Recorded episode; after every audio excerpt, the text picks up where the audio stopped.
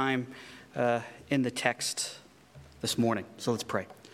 Dear gracious Father, we thank you so very much for your son Jesus that you sent to come and die on the cross for our sins. We thank you for your great, great love that you've lavished upon us in your son Jesus. But we also thank you for who you are, that you are all of you. And we also thank you that you've revealed all of you to us, that we can know you, not exhaustively, but we can know you and we can know things about you. And we thank you for all that you've revealed. We ask, Father, that as we think about this text and about this subject this morning, that our minds would be right, that we would walk away thankful, that we would walk away grateful for your love and your mercy and your grace that you've lavished upon us in your Son, Jesus Christ. We thank you and love you in your Son's name. Amen.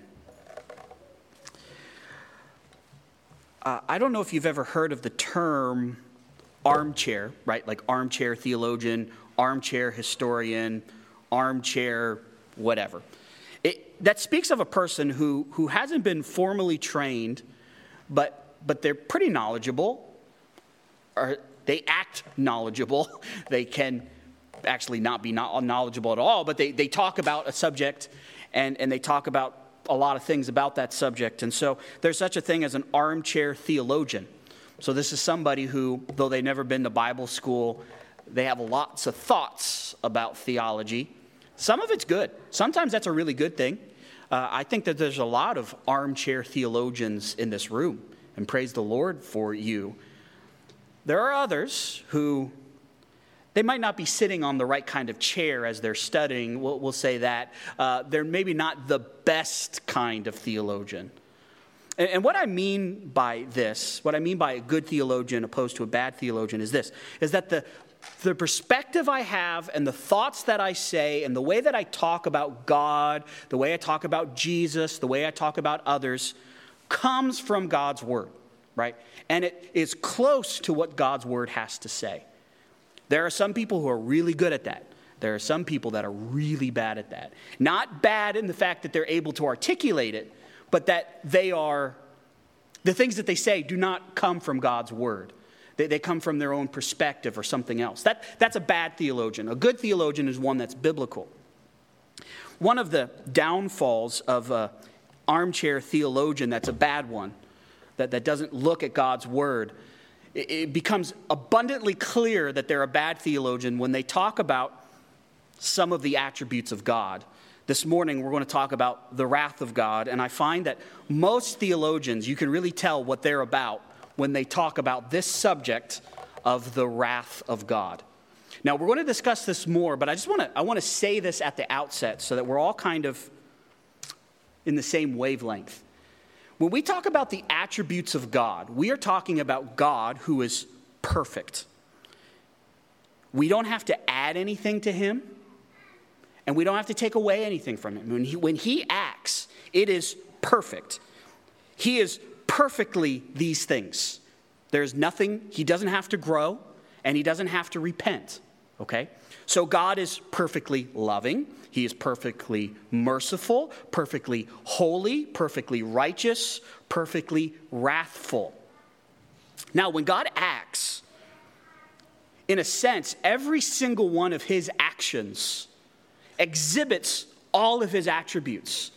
And when he does a thing, it doesn't infringe on the other attributes. So, for example, if we were to think of Caleb Hilbert's wrath, 9 times out of 10, when I am wrathful, I am devoid of all those other attributes, right? I'm not acting in a loving way. So it's not as if my love and my wrath coincide with each other. One gets pushed out of the way, and the other becomes predominant. With God, that's not the case. Every time he acts, he is acting with the fullness of his being, and none of those attributes are being diminished. So when he acts lovingly, it doesn't mean that he's diminishing his wrathfulness. They're acting in concert with each other. Perfect example of this is the cross. When you look at the cross, you can literally see all of the attributes of God on display perfectly. In fact, you look at any act that God does, and you can see all of his attributes.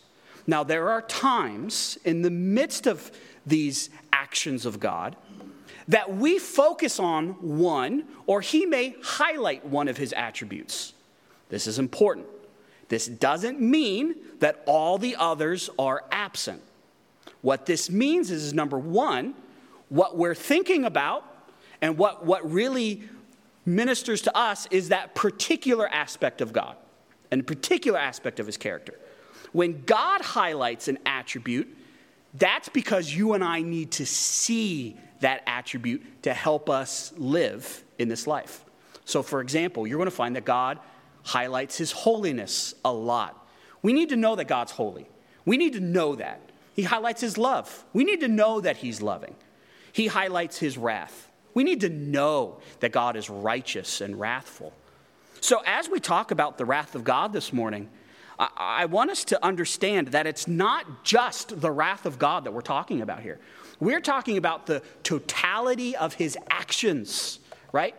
When God is wrathful, it comes with his righteousness. It implies his love and his mercy and his grace. And that's important for us to have this full perspective. So this morning, what I really want to highlight is God's grace in the midst of talking about his wrath. I want to talk about God's grace amid humanity's sinfulness. I want to talk about God's grace in humanity's suppression of God's truth.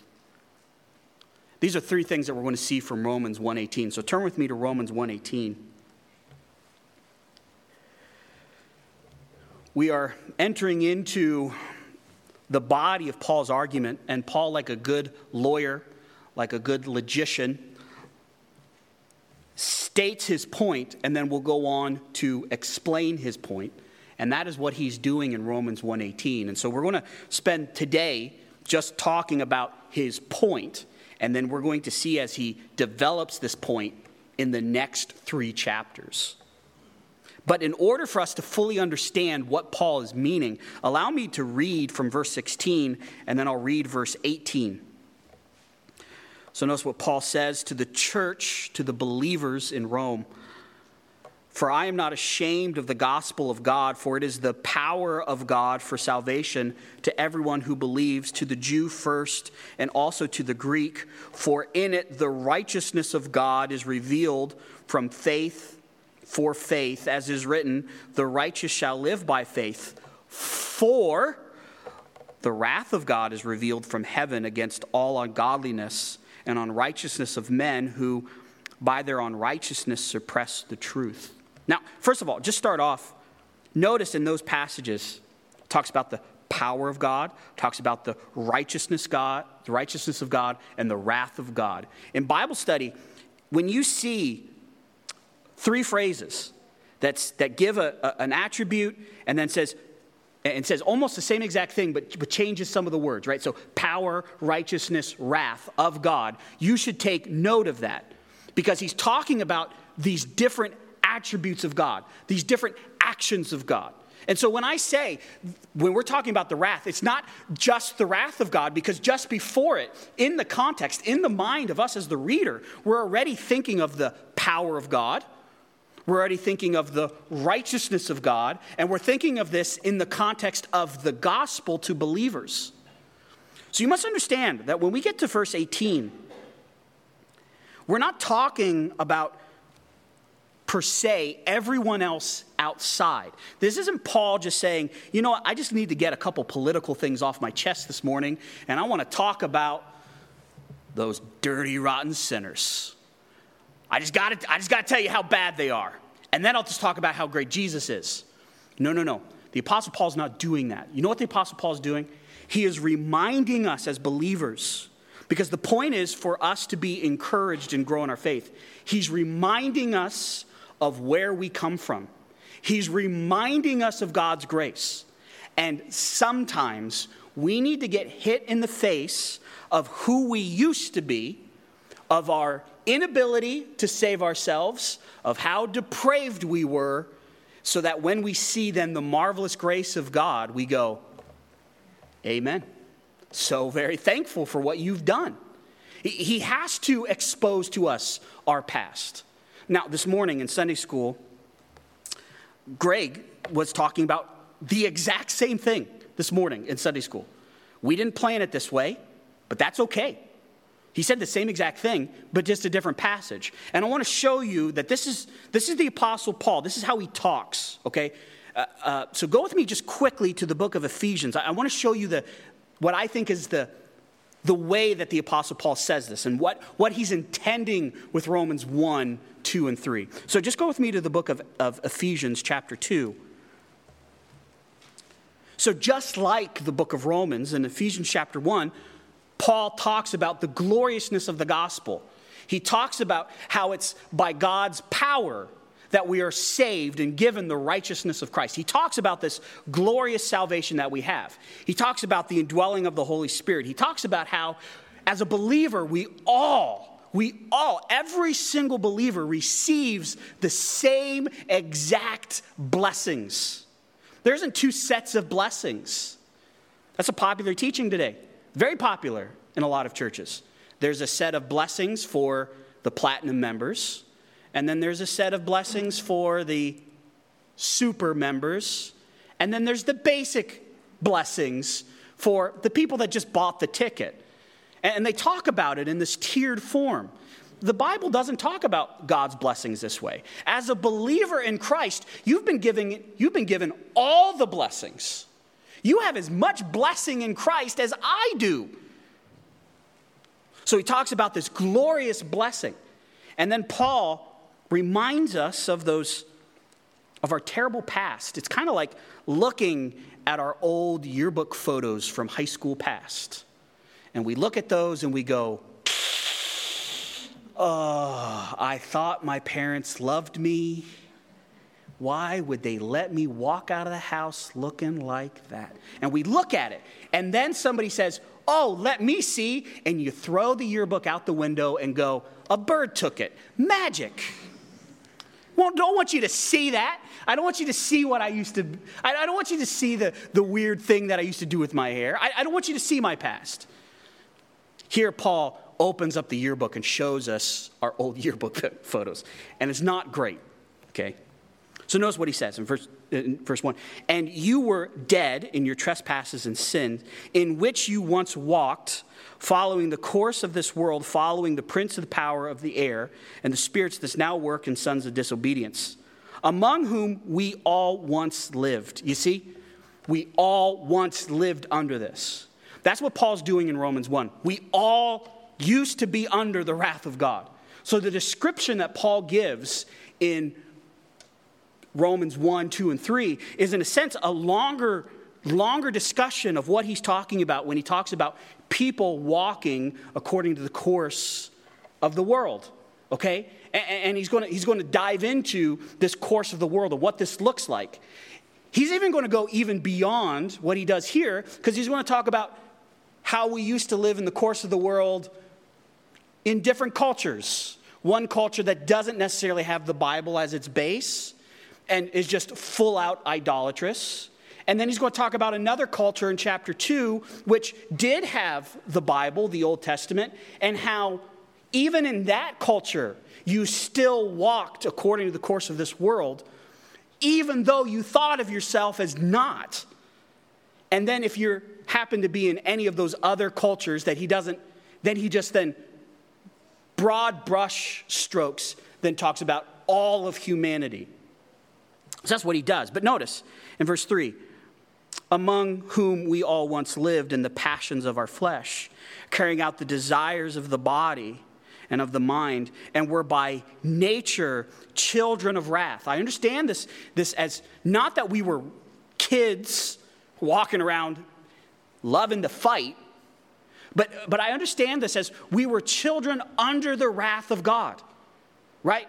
Every single one of us was under the wrath of God. And then he says, like the rest of mankind.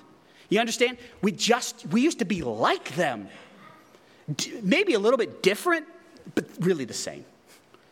And then in verse 4, but God, this morning we talked about the gloriousness of just these two words, right?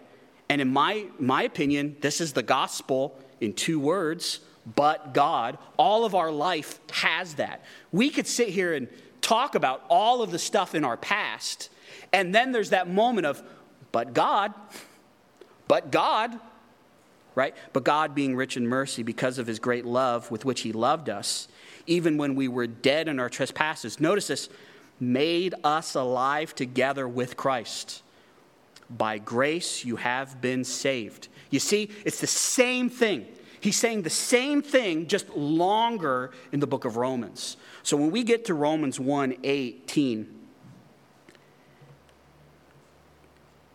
when we see the wrath of God, this is not written necessarily so that we can throw this at people on chats on social media.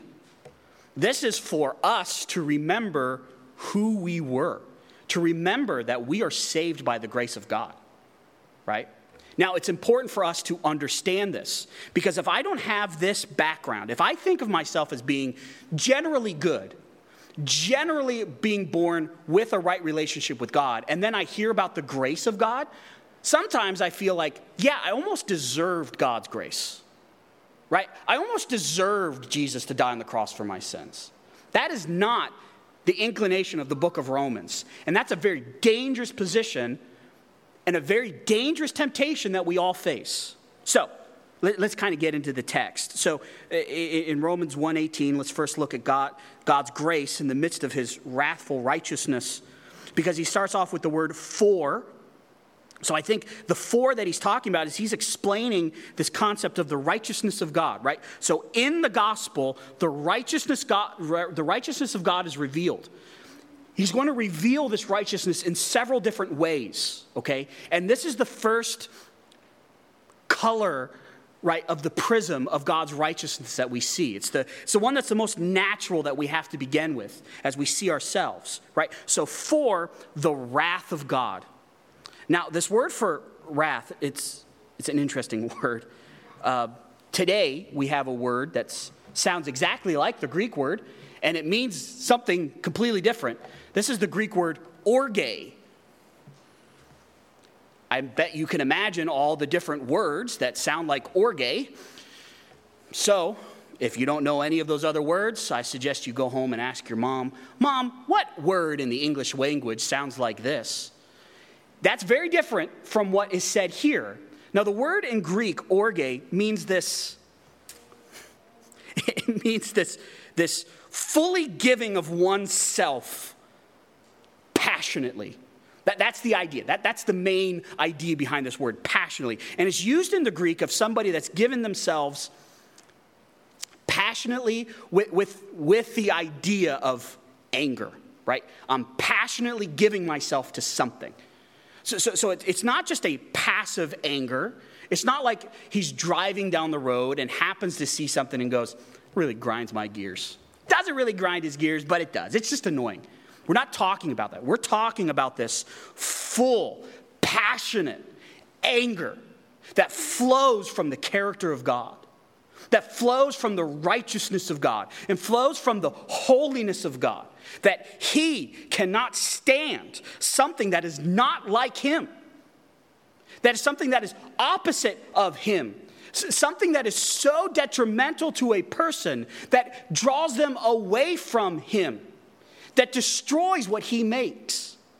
Now, this wrath is unlike the wrath of Caleb Hilbert or the wrath that we might see in other people. Sometimes when people are wrathful, they almost black out with rage, don't they? Have you ever been around somebody that got so angry? They really know what they were saying. They really don't know what they were doing. They start doing stuff. They start saying stuff. It's almost out of control anger, not governed by anything.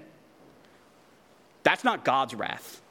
In fact, when you understand God's wrath, you go, that's even scarier. I'd almost rather have a God that just went off. This is a full-minded from his character and love of goodness, of what is good, looking at the sinfulness of man and mindfully governed by all of his attributes, is angry, is upset, is offended. This is talking about a holy offense against God. Now, let's be mindful of this. There's lots of things in the Bible that describe, that warrant God's wrath. Unfortunately, we do a lot of them. Still today as a believer, right? So there's things like disbelief.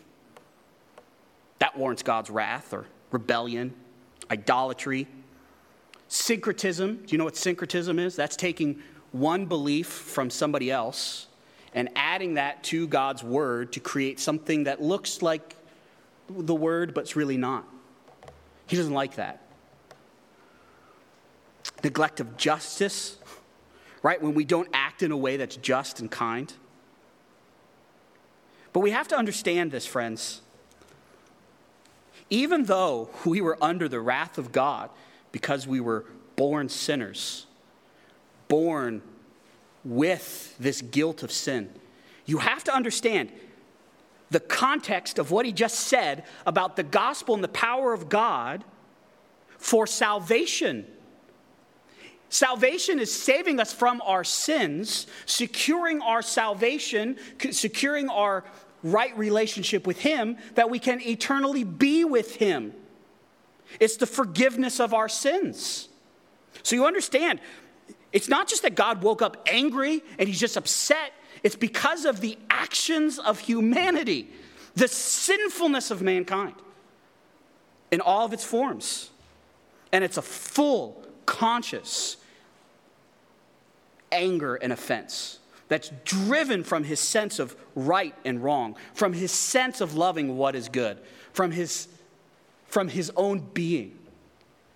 But friends, it is not devoid his mercy and his love, because we're going to find out that all who are in Christ Jesus are what? No longer under condemnation. We are rescued from the wrath, from the judgment of God. But we need to understand, we all, it doesn't matter, everyone born is under the wrath of God unless they place their faith in the person and work of Jesus Christ. If you haven't done that, you are under the wrath of God. He is offended. He's offended by your attitudes, offended by your actions, offended by your thoughts.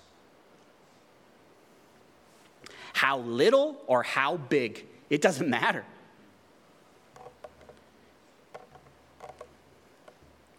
We need to understand this. We need to see this. Now Paul wants us to realize the seriousness of this situation. The seriousness of this situation. It's not just that he's offended and he just hasn't told anybody. Notice what he says. For the wrath of God is revealed. This word implies that it's continually being revealed. They are continually seeing it. The world continually knows that God is offended. They see it. They know it. And he reveals it. And notice, he reveals it from heaven. This is a divine thing. It flows from his divine attribute of goodness. It doesn't flow from our definition of goodness. It flows from his definition. And he reveals it. So the question is, how does he reveal it? And my answer is, in all the ways that he reveals things. In all the ways that God reveals, he reveals his displeasure and his offense to man that we're under the wrath of God. Now, Paul will discuss this. He's going to go in great detail of how this is revealed. It's revealed in creation. We're going to see that next week. It's revealed in times where God turns people over to certain sinful habits. Now, I know that when we get to that text, we're only going to be focusing in on one sin, but you have to understand that goes for every sin. It's not just one particular sin which God turns people over. I've met several people that are turned over to particular sins, and it is only by the grace of God that they are rescued from that. That itself is a punishment from God. How else does he reveal this? in the conscience of man, right? He reveals, and when God creates us and puts us together, there is this judge inside of us, this little, we call it the little voice, right? That tells you you're doing right, you're doing wrong. Now that can be manipulated. We'll talk about the full complexity of that. But that also talks about the judgment of God. How else does he do that? Through his word. The Apostle Paul is going to go on a master class on proving how sinful we were outside of Jesus Christ and how incapable we are of saving ourselves apart from his grace. And he's going to use the Old Testament to do it. How else do we know that we're under the wrath of God? Through the gospel. It implies it. You need to be saved. Saved from what? From the punishment of sin. How are you saved from that? By placing your faith in the person and work of Jesus Christ. So this wrath of God is revealed. Even though we know the backdrop of his grace, we need to know I was under the wrath of God. Before I placed my faith in Jesus, I offended him deeply. He was angry and furious, righteously. Now notice where his anger is channeled, right? Notice that there is still grace amid humanity's sinfulness. And notice how Paul describes the sinfulness. Now, these are going to be large terms that he uses. And as we'll look, we'll see how he kind of colors these phrases in. But notice these two phrases he uses. He says, God's wrath is revealed from heaven against all. Circle that word all. Circle it if you circle your Bible. If you're taking notes, write a big old all and circle it. And realize this, when he says all, he means every single one. It doesn't matter if it's small. It doesn't matter if it's big. It fits in the category of all. And when we see what the categories he gives, you will then begin to understand, whoa, even though I grew up in the church, before I knew Jesus, I was a pretty bad hombre, right? I was depraved, incapable of saving myself, sinful. Now, I might not have fully expressed my sinfulness, right? I was never part of a Guatemalan motorcycle gang selling meth, but I don't have to be a sinner under God's wrath. Praise the Lord if you've never had to experience that. Praise the Lord. That's part of God's grace. Praise the Lord if he's rescued you from that. That's part of his grace. The point that Paul's making is not for us to start looking at each other and comparing our sin list to see who's a better sinner. The point is for us to look back at our life and go, I was under the wrath of God.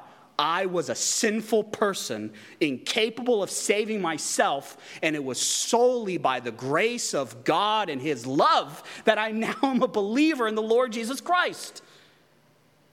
This helps us in our evangelism, by the way. This helps us look at people and go, they don't know Jesus. They're under the wrath of God. It doesn't matter how righteous they look on the outside. It doesn't matter how good they look on the outside. It doesn't matter how bad they look. They're incapable of saving themselves. And we're going to learn that there's like a spiritual Stockholm syndrome, that they're in love with their captor. They love what they're doing. They don't even know how dangerous and detrimental their actions are. They don't understand the situation of their soul. So it gives us empathy for them. It gives us motivation to talk to them. It's one of those motivations that goes, I don't really care if they make fun of me. I don't really care if they say bad things. They're under the wrath of God. They need to know. It helps us when we pray for them. It helps us go, God, I understand. I understand how bad they are. I understand the serious condition of their soul. I understand this. I see it from your perspective. I understand how bad self-righteousness is. I understand how full debauchery is. So I don't sit in a holy huddle and just talk about how much better I am, which we are prone to do. Prone to beat our chests because by God's grace we might be a little bit better. But it causes us to say, man, except for God's grace, I would be there too. Now let's look at this, right? It's against all, and then here's the first word, ungodliness or godlessness. This word really speaks of a lack of respect for God. This word speaks of a sacrilegious acts. It speaks of a heart that doesn't want to submit to God. It speaks to one that doesn't want God in their life. It speaks to one who doesn't care if God is in their life and doesn't care if they say things or do things that offends him. It speaks of an attitude. It speaks of an attitude of not wanting to submit to God. It speaks of a stiff heart. It speaks of a stiff neck. It speaks of somebody that even though they might hear the truth, and even though they might be convinced that that is right, they will still willfully say, no, I will not submit. And if I get a chance to talk to God, I will give him a piece of my mind. We all know people like that. We all know arrogant sinners who think that they could argue their case to God. There are people even inside of churches that think that they don't need to submit and can argue their case to God. Friends, you and I used to be like this. We used to be like this. I have no fear of God in my eyes. I don't have to submit to him. I can establish my own righteousness by myself. I don't need to submit to him. I only live once, and I'm going to live it to the fullest. All of these are that type of attitude. So any attitude that has that, any attitude that looks like that, is part of this godlessness. Now, there's another term. Notice the next term. He says, unrighteousness. Well, this is anything that's opposite of God's nature, opposite of God's word. Anything you say, think, or do that goes against God's word or against his nature. This speaks of any act of transgression, any act of stepping over the line. This is even whether you know it's wrong or not. This speaks of anything that you do that does not match the standard of righteousness. Would anybody like to share this past week a little bit of their unrighteousness? We have lots of it, right? We'd be here for hours because we all have done lots of little things. This is where the wrath of God is focused, on the sinfulness and depravity of man. But you have to remember, this is why Jesus came to die, was to save us from all of this godlessness and unrighteousness. Allow me just to take a little bit more of your time. I would like to just rabbit trail just for 1 second here, because I really want us to understand where we come from before we know Jesus Christ. And I want to kind of describe what this looks like. So go with me to 1 John. I just want to briefly show you this passage. As Greg was talking this morning, this passage came to my mind. And I thought, this is exactly what it looks like to walk according to the course of this world. This is what it looks like to be godless. This is what it looks like to be unrighteous. So 1 John chapter 2, go with me to verse 15. Notice what he says. He says, do not love the world, nor the things in the world. For if anyone loves the world, the love of the Father is not in him. For all that is in the world... So this is describing worldliness. This is describing that course of action. This is describing that godlessness is the desires of the flesh, the desires of the eyes, and the pride of life. That is the depravity of man. It's that inward desire to do the things that God does not want to do. It's that seeing of those things outside externally, those temptations, and that desire that comes from wanting to do those things. And then that pride of life that says, I'm okay. I'm okay continuing doing this. You know how righteous I am? Do you know how good I am? This is what this looks like. Now notice, there's one more thing that we have to look at in Romans 1:18. Thank you for letting me take just a short little detour there to show you that. But notice the next thing that he says. So this is revealed from heaven against all ungodliness and all unrighteousness. And notice it's of men. This doesn't mean that men are sinful and ladies are just perfect. Here, what he means by men, culturally, we have to remember this is a language. He means humanity. That's what he means. He means humanity. This is what is universal amongst humanity. Whether they've heard the gospel or not, they are unrighteous. Whether they've heard the gospel or not, they're ungodly. Now, there's something else that these men do that you and I used to do. This is something that sweet little kids do, right? They do this. Notice the next thing, right? There's grace amidst this next thing, right? There's grace amidst the suppression of truth. Because notice what it says. It says, who by their unrighteousness. So coming from that unrighteousness, right? Coming from that rat's nest of depravity. This is what's motivating them, right? They're willfully doing this. This is not an intellectual problem. This is a willful problem, right? They're willfully doing this because of their unrighteousness. What is their unrighteousness fueling them to do that makes God upset? These people are willfully, notice, suppressing the truth. See, it's not just that we're sinful. It's that we don't want to listen. I'll be honest. As a dad, I've seen this numerous times. My kids know this. You want to get me super upset? Completely ignore what I'm saying to you and then willfully do the opposite, trying to forget what I just said to you. Drives me nuts. I'm angry. Could you imagine perfect anger in this situation? And could you imagine having all the world do this all the time in different measures, in different ways, different times? Can you understand the gravity of this? Can you understand the willful disobedience and rebellion of people who suppress the truth? It makes sense that God is offended. It makes sense that it's wrathful. What doesn't make sense is that he then would offer a way of salvation. That's why he's better than us. He's gracious. But this part makes absolute perfect sense. Now, this word for suppression, you almost get the picture of somebody putting their hands on somebody else and trying to drown them. Or you get the picture of somebody having a giant spring. And they're trying to hold down that spring as long and as hard as they can. And they're trying to do everything they can do to hold down this spring. Now, the spring wants to jump back up.